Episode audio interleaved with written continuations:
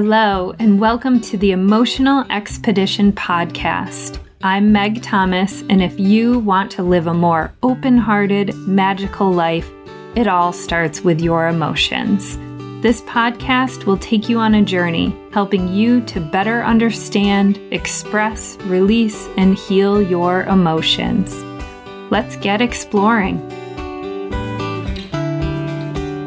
Welcome back to the Emotional Expedition podcast. I'm here today with just a divine soul who I'm deeply connected to. I'm sure we have traveled lifetimes together, KJ Nasrul. Mm. And in full disclosure, we recorded this podcast already. We already recorded it and it didn't work.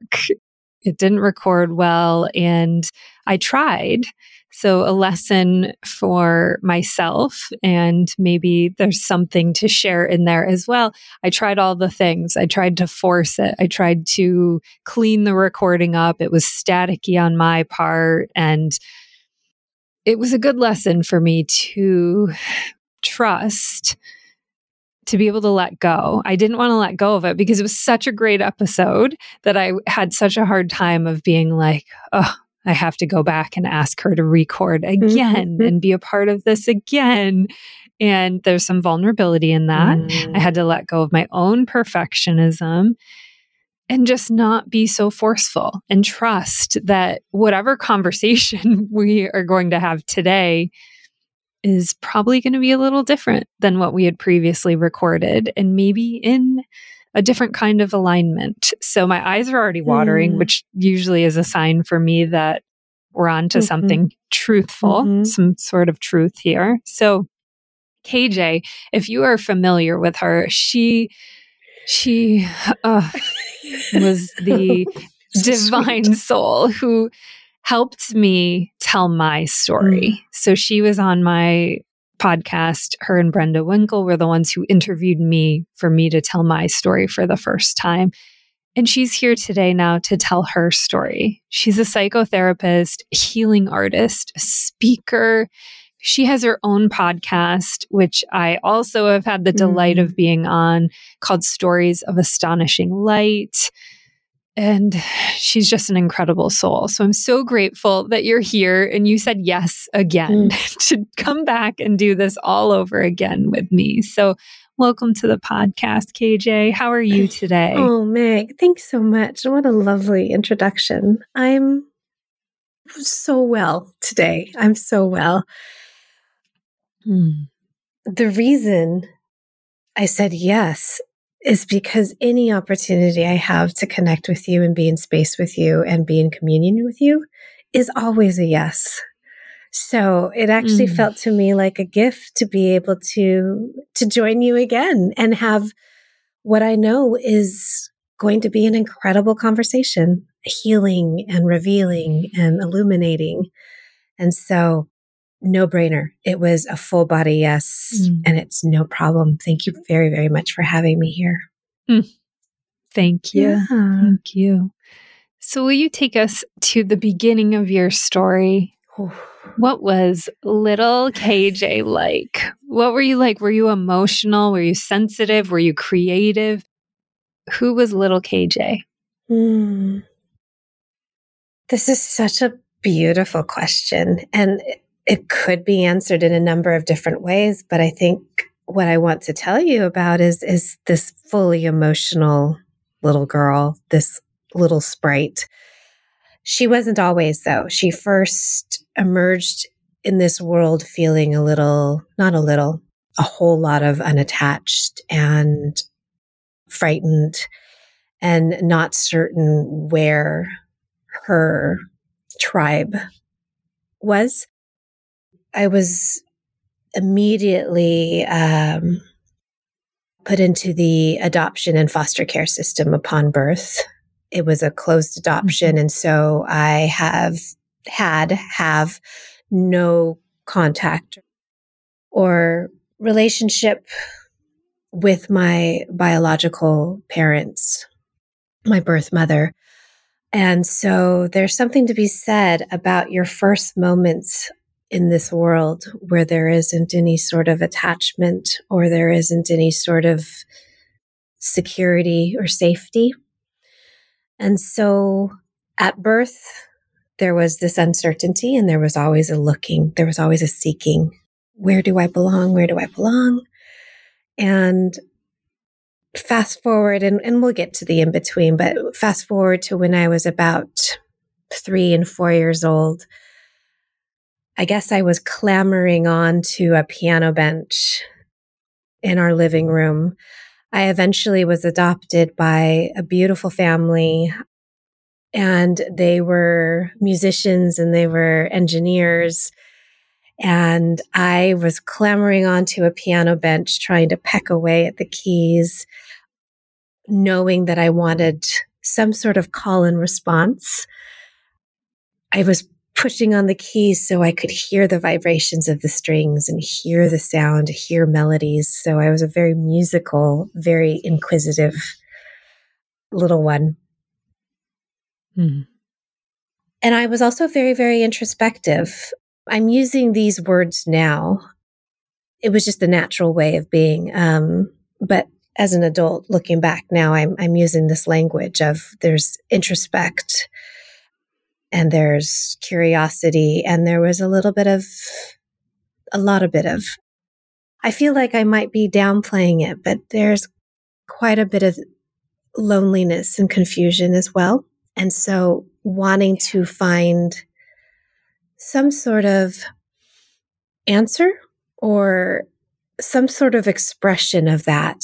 I think that's what I discovered in those piano keys when I would pop up there and peck away. I just needed some sort of vibrational interaction or response. I would sing and I would hum to myself a lot, and I would always be spinning and moving.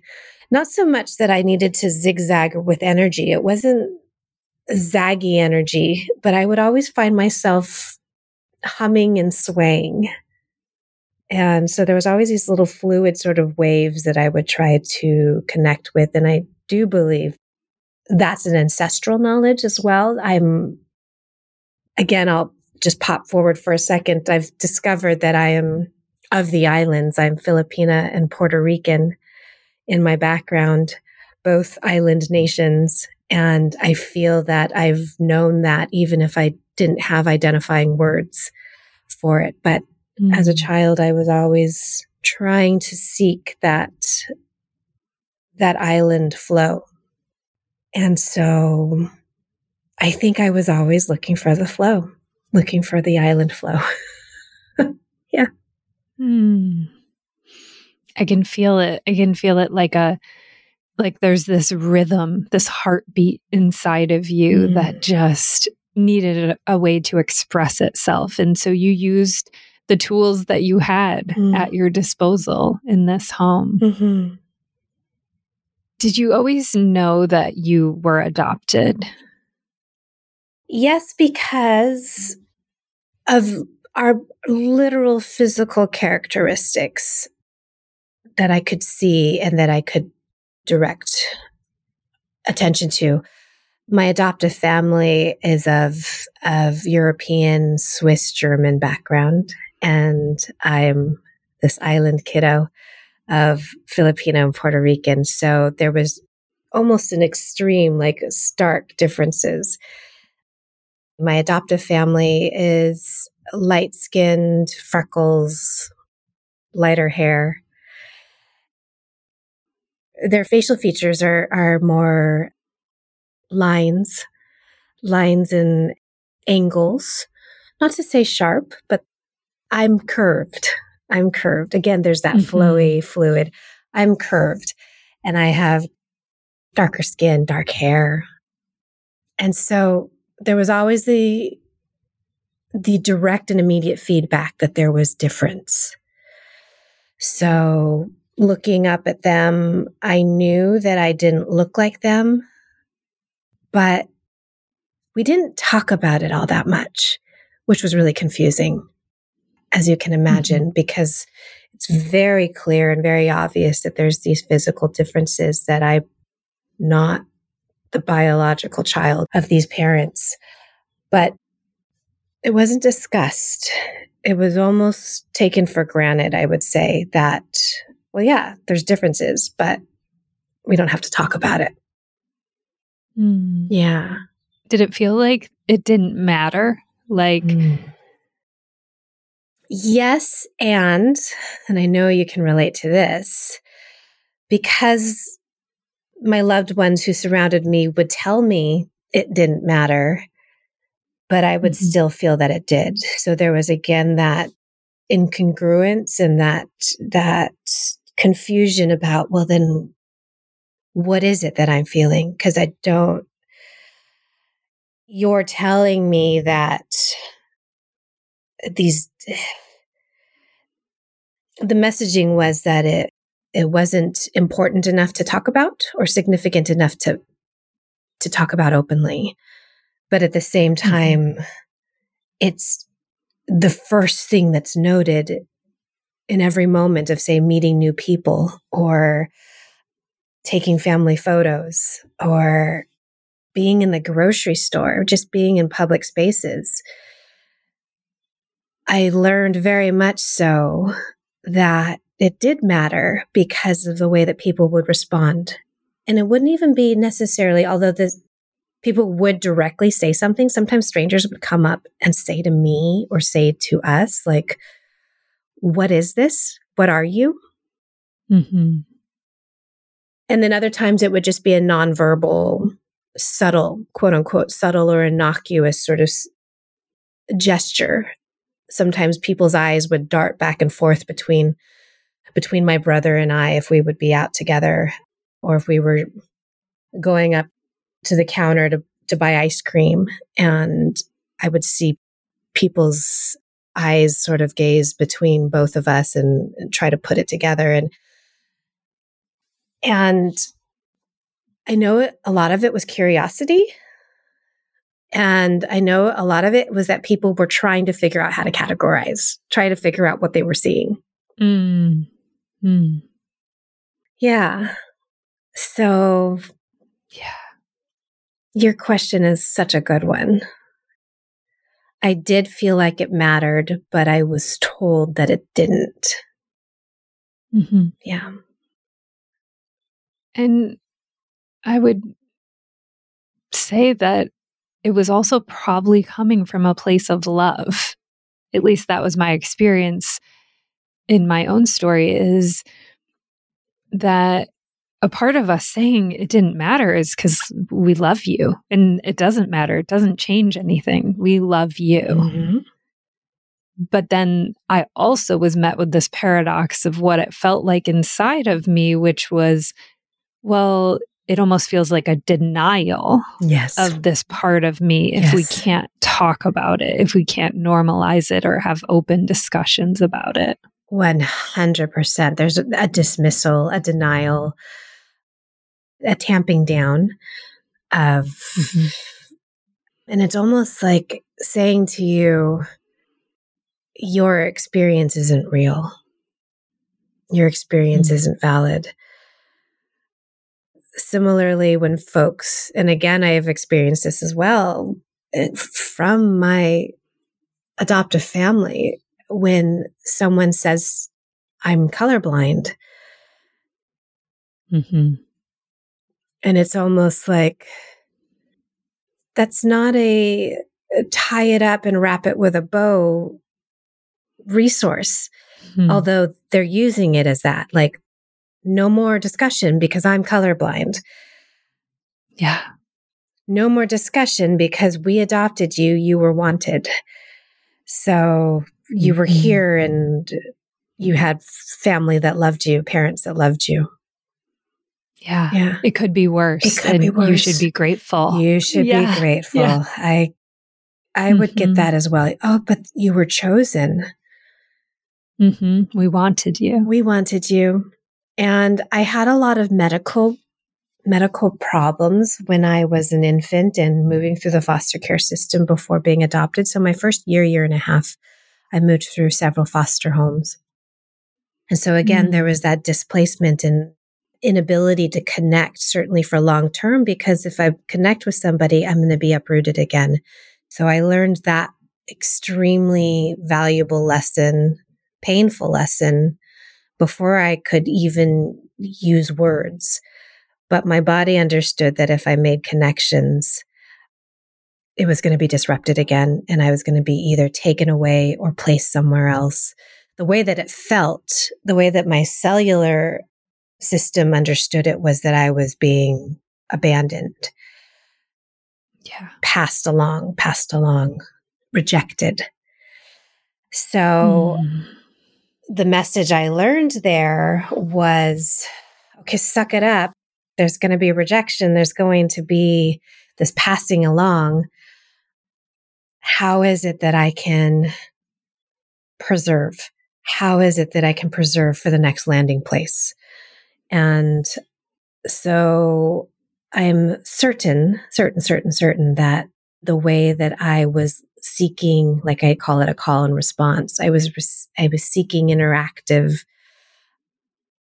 affirmations, like with playing the piano, like with humming, that I'm still here, that this physical body, this physical vessel is still here. And that was my safety and security attachment was, can I hear myself? Am I here? So what I was saying is that I had a lot of medical issues, not surprisingly. And so there was also a little messaging around, around, but I saved you as well. You were saved mm-hmm. because you were so sick. You were saved because mm-hmm. we, we saved you. And again, there's yeah. that, aren't you grateful for that? And you can be. Mm-hmm. You can be two things at the same time. Absolutely. You can be grateful and feel that love and also still wanting to connect with this part of your identity. yeah. Do you believe that people say, "Oh, you you don't have memories from I don't know what age it is. Like you can't consciously remember things from maybe before 4 years old or somewhere in those, you know, toddler years." But I I ascribe to that we do remember them. I believe we are imprinted in the mother's womb. Mm-hmm. Like I believe that's like we Same. start to have that imprintation happening mm-hmm. at that moment in time. So, mm-hmm. do you believe that there's a part of you that remembers being in your mother's womb, but also what that those first couple years looked like being in different foster homes? Mm-hmm. 100%. Again, maybe I don't have the words to describe it, but I have the cellular memories. I have the embodied understanding of what it felt like to be in a safe, warm environment and then not. mm-hmm. On a very simple understanding, I absolutely can remember what it feels like to feel safe and then feel not safe. Mm. Yeah. So, how old were you when you ended up in your home with your adopted parents? Mm. I was not quite a year when I ended up at the home after the foster homes. I think there was something like four or five foster foster placements in that very short period of time of less than a mm-hmm. year. And then I was adopted within the year after that. So I was adopted before I was two years old. Mm-hmm. But yeah, I came to my adoptive family's place and being around or just before one year. Yeah. And then you lost your adopted father, your dad. Yes. Mm-hmm. I had just turned four years old. It was on Thanksgiving. And that's why I know how old I was because my birthday is on Halloween. And so it's the start of the holiday mm-hmm. season. right? And so that is another reason why I know there's imprinting because every holiday season, starting with my birthday, I do feel a deep grief resurge. It feels and it looks differently each year, but it is there. And so I was four years old, just barely turned four years old. And it was Thanksgiving when my father passed away. Yeah. Hmm. I feel like you've already experienced so much loss and that feeling of abandonment that, mm, and I don't want to define it for you. So if it feels like something different, but my abandonment wound also comes from the place of that my dad died when I was five. So it mm. wasn't as if he abandoned me, but it, through death, that's what it felt like for me. So mm-hmm. By age four, you'd already experienced so much of that. Mm-hmm. Mm-hmm. It was very sadly familiar. Mm-hmm. Okay, this loss, this disconnect, this being left behind or being, I've said the word rejected. I've done work around that. That doesn't hold the charge as much. But when you're so young, when you're such a young soul and you don't understand or you don't work through it in that way yet, if you choose to do it. mm-hmm. All I know is it's a repetition. It was a pattern, like I'd said, of feeling safe and surrounded and loved and then not. It could be gone at any moment. Yeah. Exactly. The uncertainty. The uncertainty. Does it still show up for you as an adult? I'll share how it can show up for me. I never have this thought that like my husband would cheat on me, mm. but I have this thought sometimes when he leaves, I all of a sudden will have a thought that he's going to die. Mm. So, like, that's a part of my, and I have to be like, this is the old stuff. This is the old yeah. pattern just weaving its way in and and I have to stop myself and catch myself in that moment. So as an adult and I know you have done so much work and even just given the profession that mm. you're in, that you help other people with these things, does it ever still creep up on you, this feeling of uncertainty or abandonment or any of that? Absolutely. It informs the way that I decide to show up or make decisions, say, even in my business or in, in starting new relationships, whether it's business professional or or soul kindred relationships, there's always, or I won't say always, but it can rise again this feeling of if I get too comfortable or if I get too certain of this surrounding protectiveness that I feel or the protection that I feel, is there a chance that that's going to go away? And so mm usually my body feels it before my mind understands it. But I don't quite understand that maybe that's what was happening, that that's the communication. So we were talking a little bit about this earlier about interesting ways that we can either sabotage or make some of these fears occur almost to do the preemptive work of like, see, I told you so. This is going to happen. Yeah. Sort of confirming confirming these these threads, these deeply embedded threads of fear, of loss. So yeah, my answer is that it does come up. And sometimes in really subtle ways, and sometimes in like, wow, smack me across the head.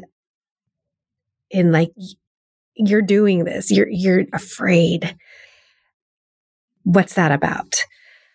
And it does, I feel, hold deep resonance when it's around relationships. Mm-hmm. When it's around relationships. And it also shapes and, and influences my ongoing relationship with my family, with my adoptive family and with my, my family that I've created with my partner, with my husband and I.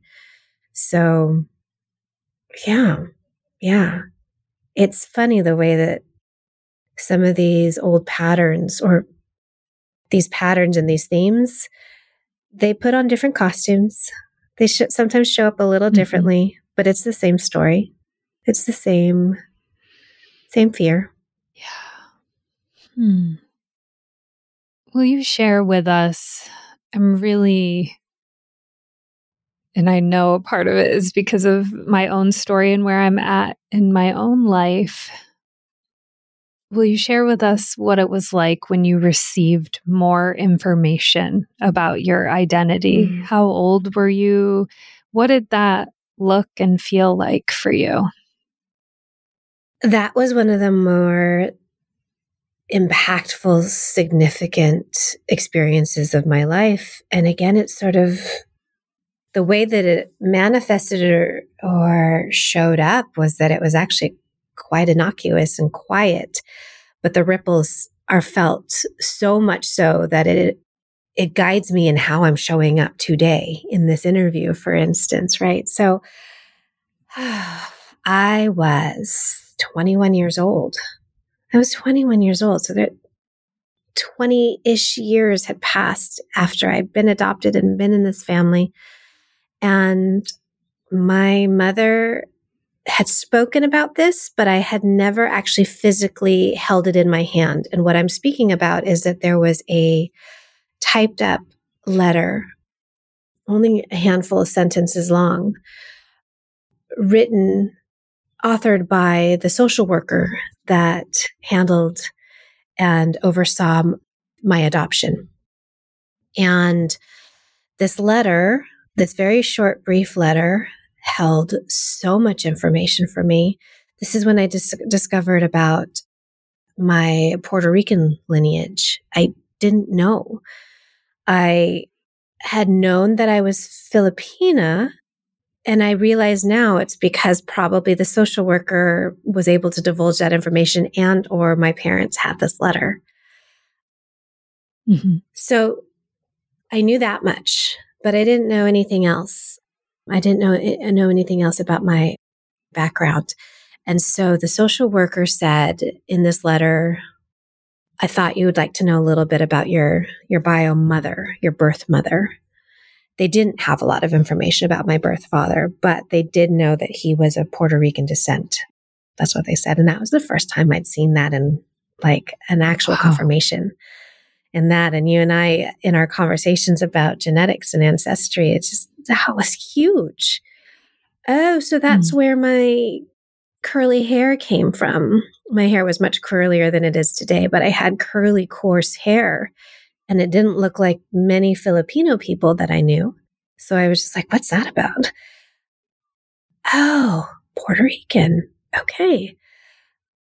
There was some descriptor, descriptors, excuse me, about my birth mother, which was that she loved to, she loves to sing. She loves to sing and she loves writing letters and she loves to write. And ah, there it is, right? There mm. it is, me climbing up that piano bench to peck away, me humming as a soothing mechanism, right? Okay. So my mother also liked to do these things. So that was, that was relieving and inspiring and astounding. And there was a little bit of a, there was a hollowness of like, oh, gosh, I wish I would have known that sooner. Or, oh, mm-hmm. oh, that feels far away. I don't know how else to describe it. It felt so far away to have that knowledge now. So there was a little bit of a loss, a little bit of um, mm. uh, one more piece of feeling like there was some loss there. Like, oh, I, I didn't have this time to connect with that. So it was it was all the all the feels, all the emotions. There's a different conversation that I'm not sure how to have yet, to be honest, about why it took 20 years for me to get this letter. Yeah. Yeah. So this letter was most likely given to your adoptive parents at the time yeah. of your adoption. Mm-hmm. Yeah. yeah. Because yeah. there wouldn't be any other reason for the social worker to stay in our stay, you know, stay yep. in our case. And so, like I said, I was 21 and I even forget the reason why Oh, that could be something. I forget the reason why that letter was even produced that day, meaning the day that she handed it to me. I think it was because I was looking into some schoolwork, a school project about something, and and she very, like I said, very mm-hmm. casually said, "Oh, here's here's a letter. Not even the letter, not even yeah, here's a letter." Hmm. And when I opened it up, I remember standing in my bedroom. I was living with my mom at the time, standing in my bedroom, and I felt my knees, my knees go out from mm. underneath me. Mm. Yeah. I notice you use the language. You and I have had a lot of conversations about language, and this is a part that I've been struggling with. Mm you use the language of bio mom, yeah. like you you refer to her as your mom. And of course, your adoptive mom, she's your mom yeah. as well. Did that happen over time or was it just always that way for you? I think it happened over time. And because of the way that I was compelled to work in the field that I'm in, in wellness and mental health and sociology, I think I was granted and gifted the language as I as I continued my studies and my work. Hmm. But that felt very natural actually to learn the languaging that at least this organism, the system that I really had always been a part of, but not really, that it gave me a way in. It gave me a connection, this language, the power yeah. of language. So I could say I'm an adoptee and I have bio parents and I have birth parents. I have adoptive parents. But I quite honestly didn't learn some of this like some of the language that's extremely charged for me today. I didn't learn it until like three years ago. I didn't know mm. what a transracial adoptee was until three years ago. And I saw it in a. And can you say that yes. for anybody who doesn't know what that means? So it's yeah. transracial adoptee. And when you break down the wording of it, it's literally when someone of another race adopts you or when, um, yeah, when there's, it's of a different race than what your, your original, your birth race is comes into an adoptee relationship. I didn't know that. I didn't know what that was. Yeah. And I learned mm-hmm. that in a hashtag on either Instagram or Facebook. Yeah. But when I saw it, I was like, that's mm. what I am. I'm a transracial mm. adoptee. Yeah. Yeah. So, no, I, so mm. yes, and it was a very natural. I always called my adoptive parents my parents, my brother. Yep. He's my mom's biological son. Again, there's that languaging. He's my brother. He's not my, you know, yep. yeah. And then, but then as I opened up to and and learned because of my profession but also learned because of my curiosity i did learn some of the languaging more and more, it felt like, that's right. That's right. This deep mm-hmm. confirmation. That's right. Yeah. Mm. Yeah.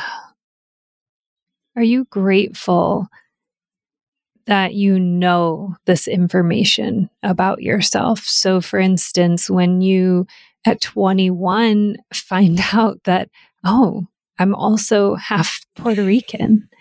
when you find this information out, does it feel like a blessing to know this information? Does it feel like a burden? How did that feel for you? Upon immediately learning the information, it was so soothing and relieving, uh, confirming, like, oh, God, like I could actually exhale. Oh, okay.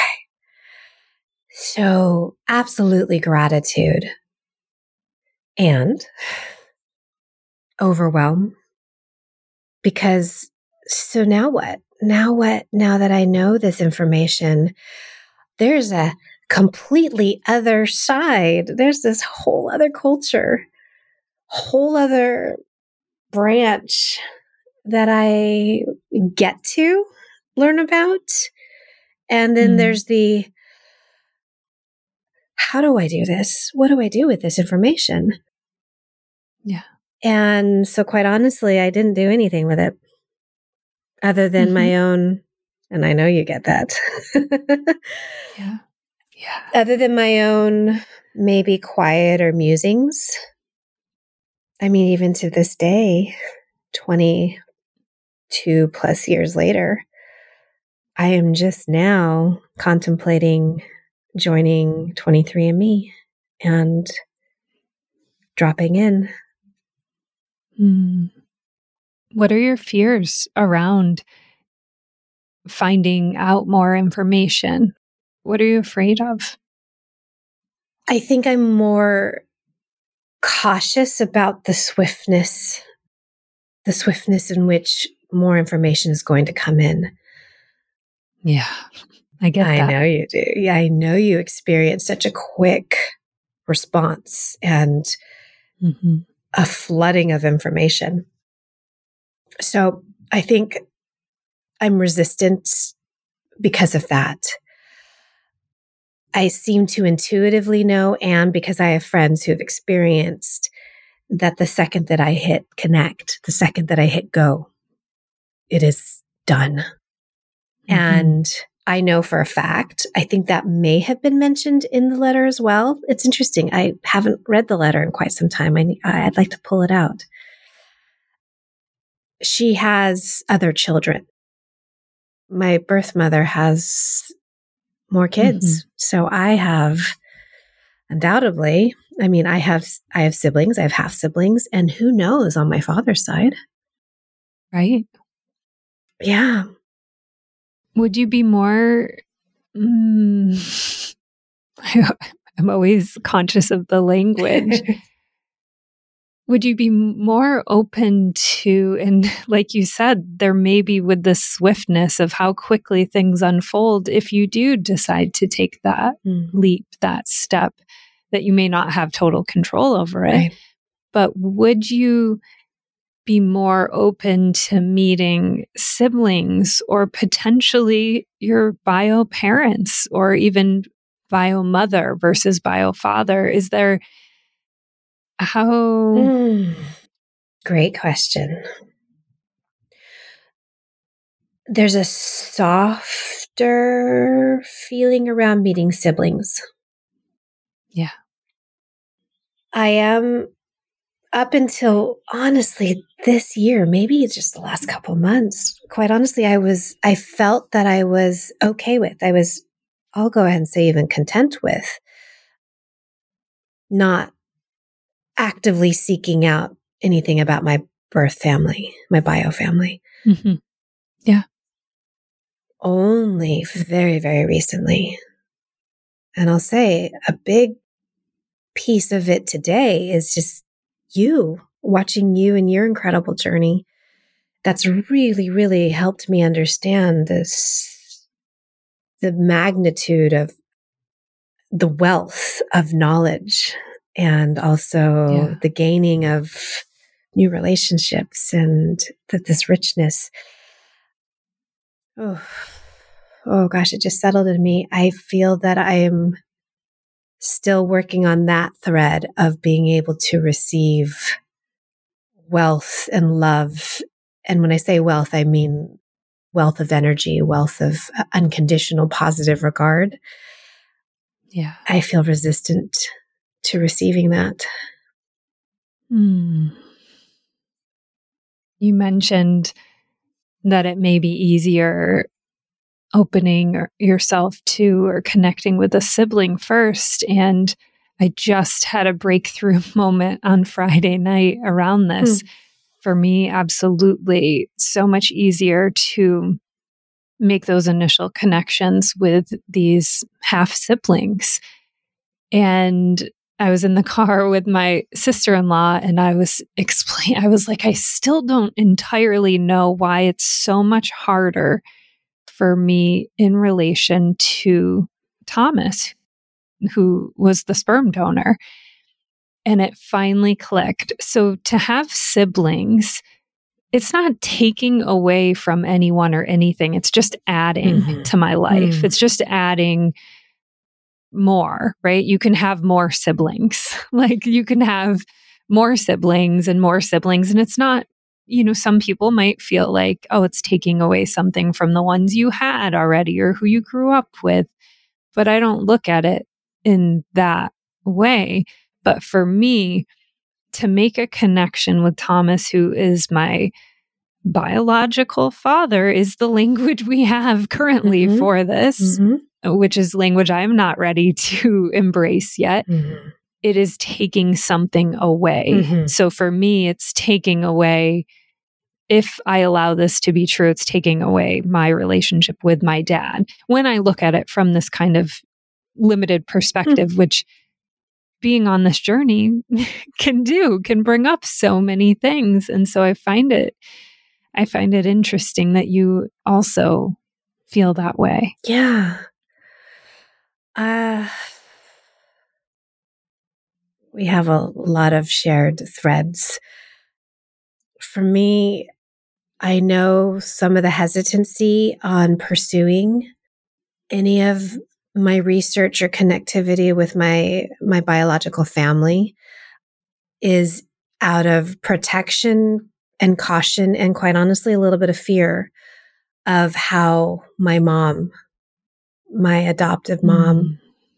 will take it will yeah. will process it because i know there have been glimpses where she's expressed exactly what you you said which was like the immediate thought is uh, the taking away like yeah. if you find your biological mom your biological parent that will therefore diminish and decrease the need for me to be here in your life. Mm. so, talk about that repeated, almost cyclical pattern of like resistance because we don't want to lose anymore.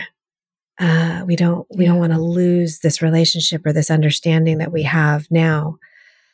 But your epiphany is really that feels really significant and key, right? When we understand that it's not loss, it's actually a gain.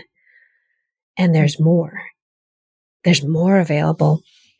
It touches and it bumps up against my edges, though, of, as I spoke about just a moment ago, of, am I worthy of more? Am I worthy of accepting this wealth? Yeah. Mm. I'm just holding that moment. Am I worthy? Am I worthy? Hmm. That brings me to my next question, which is this idea of belonging versus fitting in. Do you feel that you belong? Hmm. I do now. And interestingly enough,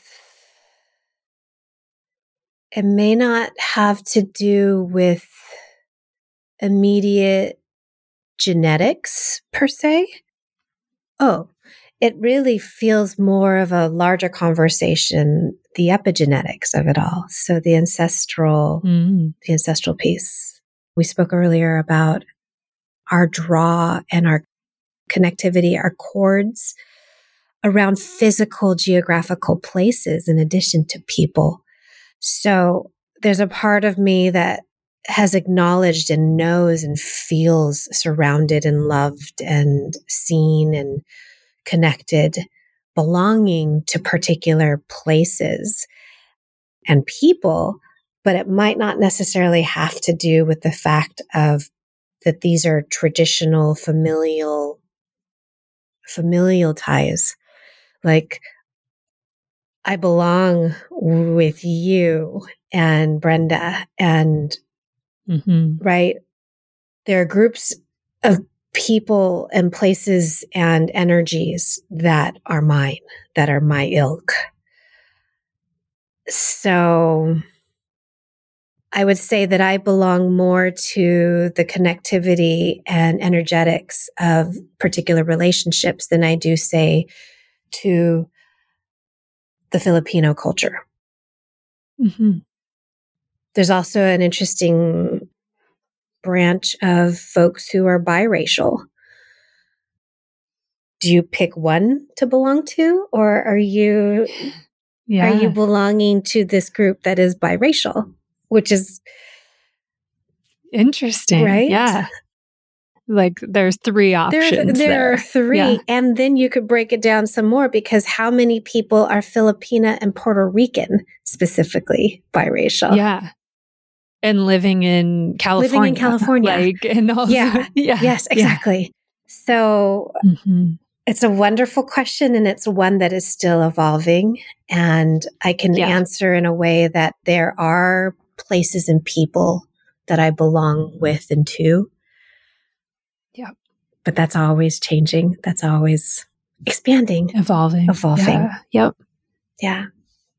And I think, oh, I wish I had it. There's a quote from Maya Angelou that I think Brene Brown puts in her book, Braving the Wilderness. And, and it's about ultimately belonging to yourself. Mm.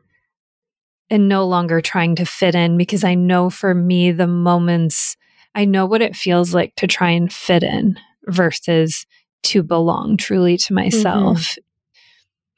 But at the end of the day, coming back to what you said about am I worthy is I belong to myself and I am worthy and I am worthy of love and belonging. Mm.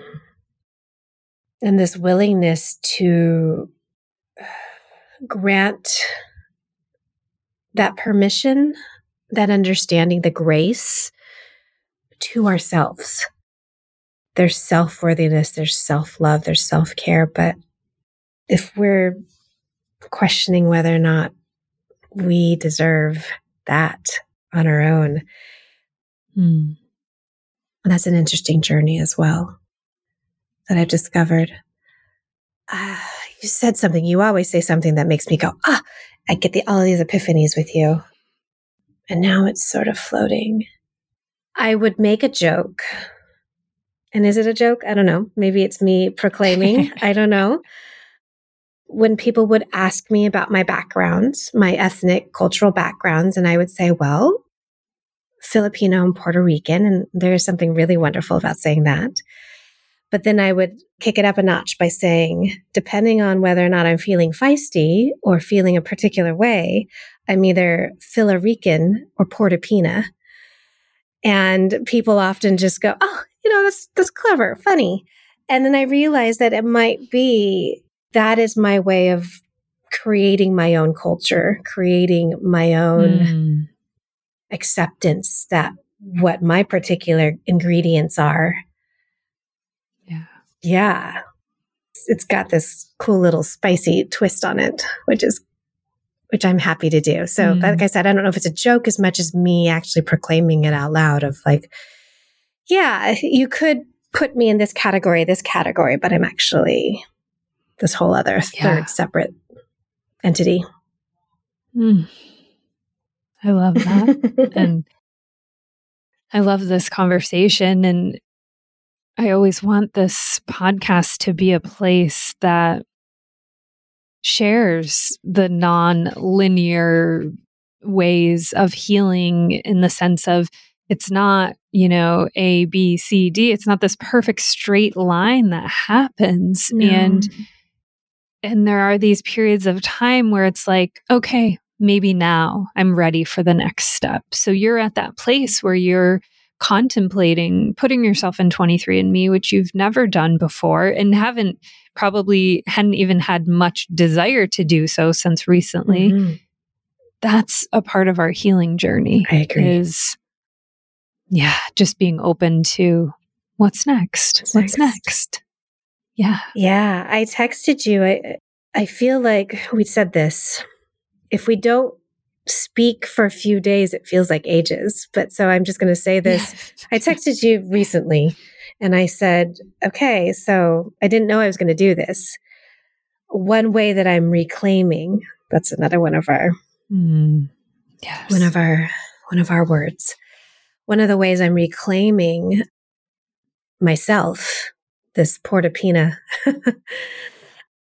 is returning to my musical roots. So I pulled out my guitar that I haven't played in so long and, and I restrung it and I got it cleaned up and it's so beautiful and it's here. It's out in the open so that I can reach for it and just Ah. be with it. ready Yes. So there's the guitar. And that same day, that same day, I found myself, I registered for an account on 23andMe. So yeah that felt so, it was an empowering, an empowering day of mm-hmm. reclamation. Yeah. and it's just taking the next brave step just being brave enough Yeah. that's it we don't need to be super courageous just brave enough for the next step That's right. So I want to share with everyone. I know that KJ and I are going to have lots more conversations. So Yeah. we don't even know what's being born or created between us yet, but we're open. We're open and we to know it. So something is. you- yeah. yes, Yeah. we both know something is. Yeah. So her Instagram is at Bliss Begins Within. Oh, her podcast is yeah. I was going to say, actually, it's it's different, and because I'm moving Okay, tell us the new a one. re- reclaiming. Yes. What's so the new it's one? actually my personal one that it's just become me. It feels Mm. more me. So it's it's Oh, musing. okay, give yeah, it to us. That's the one that's musings on other. That's my Instagram. Musings on Other. Yeah. Mm, okay, I'll have links to this in the show notes. Her podcast is Stories of Astonishing Light, and I'll have a link to her website as well. Is that staying the same? That's the same. That is bliss begins within. Okay, Yeah. so Bliss begins within, and she hosts these incredible retreats across the globe. She has multiple scheduled for Bali. So if you have an interest to going to Bali, I think I I am going to try my hardest to be there, be in there. September. Yeah, you'll be there. Uh, do you have a couple minutes? We only have a couple minutes for a few rapid fire to Oh yeah. finish us off. Oh, I'd love that. I love rapid Okay. fire. Yeah. What Okay. is your favorite book? Oh, The Crossroads of Should and Must by Mm. Elle Luna. She's um, an artist and a writer. She's also a mentor of mine that I've had the privilege and honor of working closely Oh. with now for the last couple of years. Yeah, Mm. Okay. I'm adding that to my list. I need to read that. get it to you. What are you currently reading? Currently, I'm reading like 17 books and I'm looking over at at them right now. I'll just reach for the closest one, which is Gabor Mate's book, The Myth of Normal. Oh, Yeah. yes, I have it. I haven't started it yet, mostly because it's so big. It is so freaking there's an intimidating. It is. So what I do is I just kind of let the book drop open if I have a minute or two and I land where the book Mhm. drops open right now. Mm. Yeah. What is one thing you know for sure? Mm. That I already know. I already have Mm. answers. Yeah, that feels good. Mhm. And do you have a favorite quote you'd like to leave us with? Oh, there's so, so many, but I think I mentioned this the last time when we tried to, well, when we had our meeting. but it, yeah. it, it's from the Four Agreements with Don Miguel Ruiz, which is be impeccable with your word. And so that's one of the the first agree. I think it's the first agreement where basically know that words, language, as you and I are speaking about, but they're powerful, including the way that we use them for ourselves. Use these words towards ourselves, the way that we describe ourselves, the way that we speak to ourselves. Be impeccable with your mm. word. Mm. Okay. Oh, well, KJ, thank you so much for this conversation. And there will be more to come. So we thank you You're for being welcome. here today. Thank you so, so much. This was wonderful. I'm so grateful you're here. Thank you for listening. And if you loved this episode, will you please share it with a friend or two? Be sure to rate, review, and follow the show on Spotify, Apple Podcasts, or wherever you get your podcasts so you're sure to never miss a single episode.